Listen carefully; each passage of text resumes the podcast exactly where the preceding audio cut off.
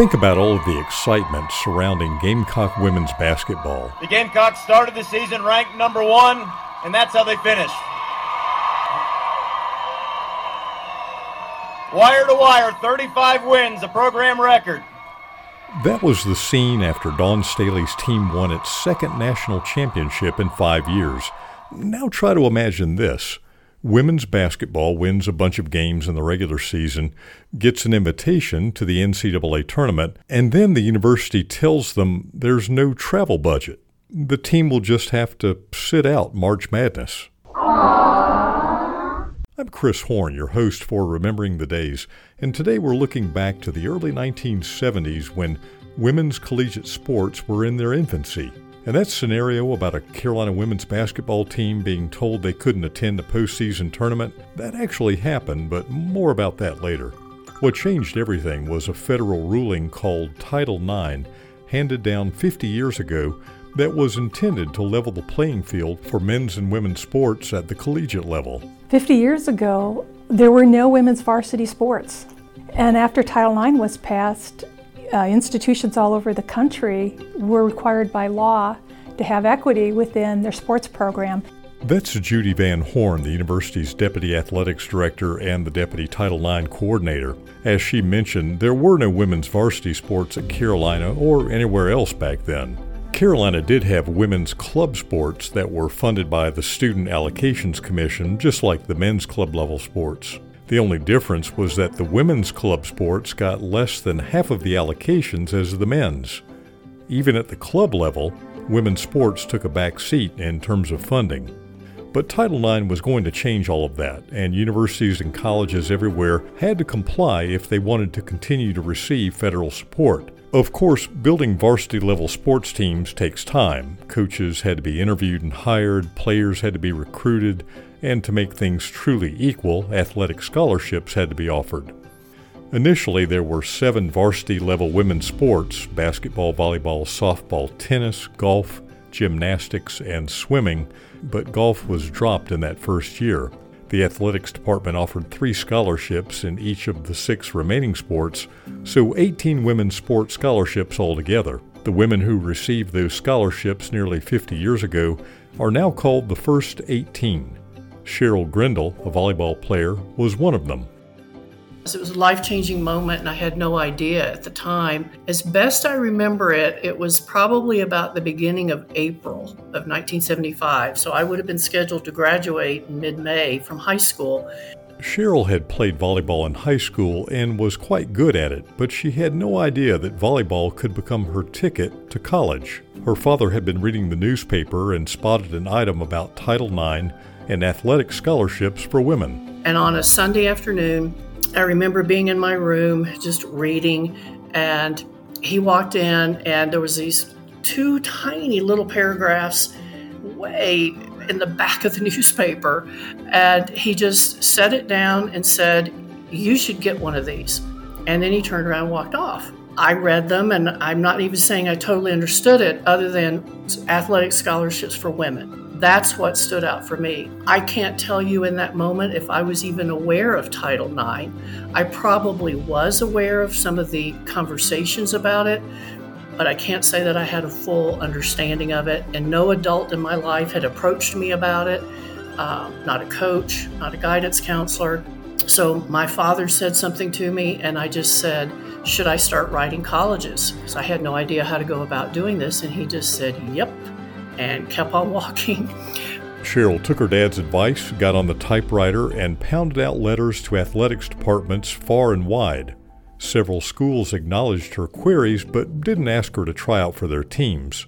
Then University of South Carolina volleyball coach Vicki Hamilton invited Cheryl to campus. Awesome, phenomenal, overwhelming. I can still remember it to this day. And walking into that gymnasium and just being totally blown away as a 17 year old at uh, how exciting this was, what an opportunity this was, and at the same time, obviously being very intimidated and very scared. But obviously, it, it turned out well. I walked away with a, a letter of intent. Nona Kerr was three years ahead of Cheryl and was also one of the first 18 women to receive an athletic scholarship at Carolina. Like Cheryl, Nona has very fond memories of her playing days on the women's basketball team. She also played tennis and softball. In those early days, real equality with men's sports was still an aspirational goal. We went to the Nationals in basketball in the 72 73 year and had to really barter with the athletic department at Carolina to allow us to go to New York for the Nationals. They said there was no money in the budget for that, weren't going to allow us to go. Could you imagine if the legendary men's basketball coach Frank McGuire had been told back then, Sorry, coach, no money to send the men's team to the NCAA tournament? There would have been rioting in the streets. But all's well that ends well. It turned out that Nona Kerr's dad had been a football letterman at Carolina in the early 1950s. He and several of his Carolina football buddies convinced the athletics department to reconsider their decision. In the end, the women's basketball team was allowed to fly to New York and compete in the tournament. By the way, Nona and her dad, Gale Kerr, were the first father daughter athletic scholarship recipients at Carolina. Nona's dad and his Gamecock Club and Letterman's Club buddies came to the rescue again when women's softball qualified for postseason play, but were initially told there was no budget for them to go. And then the same thing happened in softball in the spring of 76. We again made nationals in softball. The same thing happened about us going to Omaha. School was out. We had to find a place to stay. We actually went for about a week without even knowing if we were going to be able to travel to play in the Nationals. But again, my dad and a group of gentlemen went back to the Letterman's Club and the Gamecock Club, and they did the bargaining for us. And we were allowed to go, flew out there, had money for food. So we never had to do anything, but it was a bargaining piece when, just to get there. There were other obstacles for women's sports back then. Female student athletes had to purchase a lot of their own equipment and sometimes had to provide their own transportation to away games. Professors were not accustomed to having female students miss classes because of varsity game travel. Some made accommodations and some did not. Women's teams also didn't have the same level of support staff, such as athletics trainers, so players in those days were largely on their own when it came to taping up elbow sprains and ankle twists. But over time, things kept improving, and the number of women athletes in college sports increased dramatically. So too did the number of women's varsity level teams. At Carolina, there are now 11 women's sports and 9 men's sports. Title IX mandates that the number of student athletes for men's and women's varsity sports should mirror the actual demographics of the institution. The University of South Carolina passes that proportionality test with flying colors. Women outnumber men in the student body here, and there are more female student athletes than male. Title IX also calls for equity in funding varsity sports and that's what separates the sheep from the goats at the college level. According to USA Today, which released a story on this topic earlier this year, there are only five colleges and universities in the United States that spend at least 95 cents on women's teams for every dollar spent on men's teams. I'm happy to report that the University of South Carolina is one of those five institutions. One more thing Cheryl Grindle told me that the value of her athletic scholarship extended far beyond her playing days at Carolina. When she graduated in 1980, she interviewed with General Electric. They were impressed that she had been a student athlete on scholarship and hired her for their sales team, knowing that she already knew how to juggle schedules, manage her time, and handle multiple projects at once.